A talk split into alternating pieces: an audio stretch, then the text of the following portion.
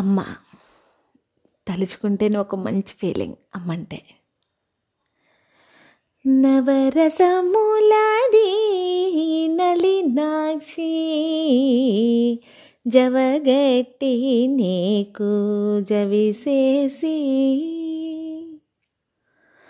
నాకు అర్థమైంది ఏంటంటే, అప్పుడే మీకు ఫేస్లో ఒక డౌట్ వచ్చేసి ఉండాలి, ఏంటి అమ్మ మంచి ఫీలింగు అని అదేదో సినిమా లెవెల్లో చెప్పి ఓ పాట అందుకుందేంటి అనుకుంటున్నారా?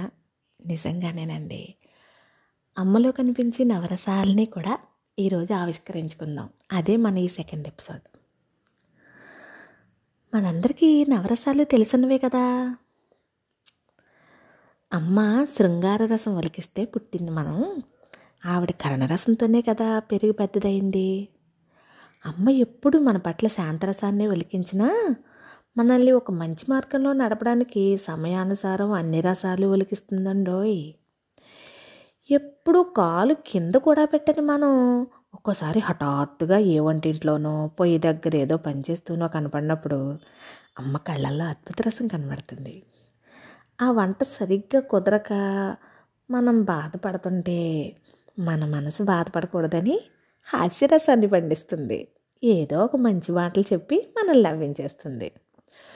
రోజు మనం ఇంటికి చేరే సమయం దాటి ఒక్క పావు గంట అరగంట అయిందనుకోండి, తనే కాదు కదా ఇంటిల్లి పాదిని భయపెట్టేసి భయరసాన్ని కూడా చూపిస్తుంది కదా. మనం ఎక్కడ వస్తువులు అక్కడ పెట్టకుండా ఇల్లంతా చిందర వందర చేసేసి అక్కడ ఎక్కడ ఇక్కడ ఎక్కడ పెట్టేసేమనుకోండి, అమ్మ కళ్ళల్లో వేరే రసం కనబడుతుంది. అది మాటల్లో కూడా ఉంటుంది అనుకోండి. మనం కర్లింగ్లు స్ట్రైట్నింగ్లు అంటూ జుట్టు పాడు చేసేసుకుని ఏదో చిట్టి పొట్టి బట్టలు కొనుక్కుంటే అప్పుడప్పుడు అమ్మ రౌద్రరసం ప్రదర్శిస్తుంది.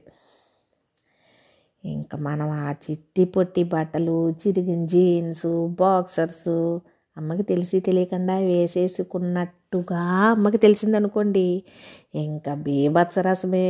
ఊరికే చెప్పాలా మాట. ఏదేమైనా కానివ్వండి, అమ్మ అంటే మనకి ప్రేమ. అమ్మ దగ్గరుంటే మనకు ఒక భరోసా, మనకేమీ కాదు, అమ్మ ఉంది కదా, మనకి ఏ కష్టం వచ్చినా అమ్మ చూసుకుంటుంది అని ఒక ధైర్యం. అన్నట్టు పిల్లల్ని పెంచే విధానంలో రెండు ఉంటాయట, తెలుసా మీకు అది? ఒకటి ఏంటంటే మర్కటి కిశోర్ న్యాయం, రెండోది మార్జాల కిశోర్ న్యాయం. ఏంటమ్మా ఉండుండి ఏయో సంస్కృత పదాలు ఇవన్నీ మొదలు పెట్టేసేవనుకుంటున్నారా? ఏం కాదండి, మర్కటి కిశోర్ న్యాయం అంటే కోతి తన పిల్లల్ని పెంచే విధానం, మార్జాల కిశోర్ న్యాయం అంటే పిల్లి తన పిల్లల్ని పెంచే విధానం. అంటే మనుషుల పెంపకం గురించి మాట్లాడుకుంటూ ఈ కోతులు పిల్లులు ఏంటి అని కన్ఫ్యూజ్ అవ్వకండి. కోతి తన పిల్లల్ని ఒక చోట నుంచి ఇంకో చోటకి ఎలా తీసుకెళ్తుందో ఎప్పుడైనా గమనించారా? కోతి చకచక చకచక అక్కడి నుంచి ఇక్కడికి, ఈ చెట్టు మించి ఆ చెట్టు మీదకి, ఆ చెట్టు మించి కొమ్మ మీదకి దూకేస్తూ ఉంటే దాని పిల్ల మాత్రం దాన్ని గట్టిగా పట్టుకుని పడిపోకుండా దాని జాగ్రత్త అది తీసుకుంటుంది.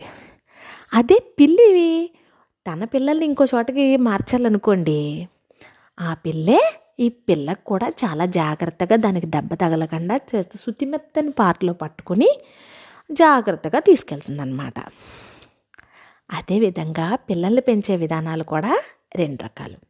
ఏంటంటే మనకే పూర్తిగా స్వేచ్ఛనిచ్చేసి, అమ్మ ఇది తప్పు ఇది ఇది మంచి అని మనకి తెలియజెప్పి, ఇలా వెళ్తే బాధపడతావమ్మా, ఇలా వెళ్తే సుఖపడతావు అని చెప్పేసి మన నిర్ణయానికి మనల్ని వదిలేసి కాస్త కొంచెం చనువిచ్చి పెంచారనుకోండి, అప్పుడు మనమే ఏది మంచో ఏది చెడో తెలుసుకుంటూ జాగ్రత్తగా ఉండాలి. అది మర్కటి కిశోర్ న్యాయం. అలా కాకుండా మనం ఏ గ్రూప్ తీసుకుంటే బాగుంటుంది, ఏ బట్టలు వేసుకుంటే బాగుంటుంది, ఏం తింటే బాగుంటుంది, ఇలాంటివన్నీ కూడా మన నిర్ణయాలకు మాత్రమే వదిలేయకుండా ఏది మంచో ఏది చెడో అది మనకి తెలియ చెప్పకపోయినా సరే వాళ్ళే ఒక డెసిషన్ తీసుకుని మన మంచి చెడులు బాగోగులు వాళ్ళే కొంచెం జాగ్రత్తగా కనిపెట్టుకుని ఉంటున్నారనుకోండి, అది మార్జాల కిశోర్ న్యాయం అవుతుంది. మరి నేను మా పిల్లల్ని పెంచేటప్పుడు అది కాస్త ఇది కాస్త, అప్పుడు ఒక్కొక్కసారి మర్కటి కిశోర్ న్యాయం, ఒక్కొక్కసారి మార్జాల కిశోర్ న్యాయం వాడుతూ ఉంటాను. మరి మీరెలా పెంచుతున్నారు మీ పిల్లల్ని చెప్పండి.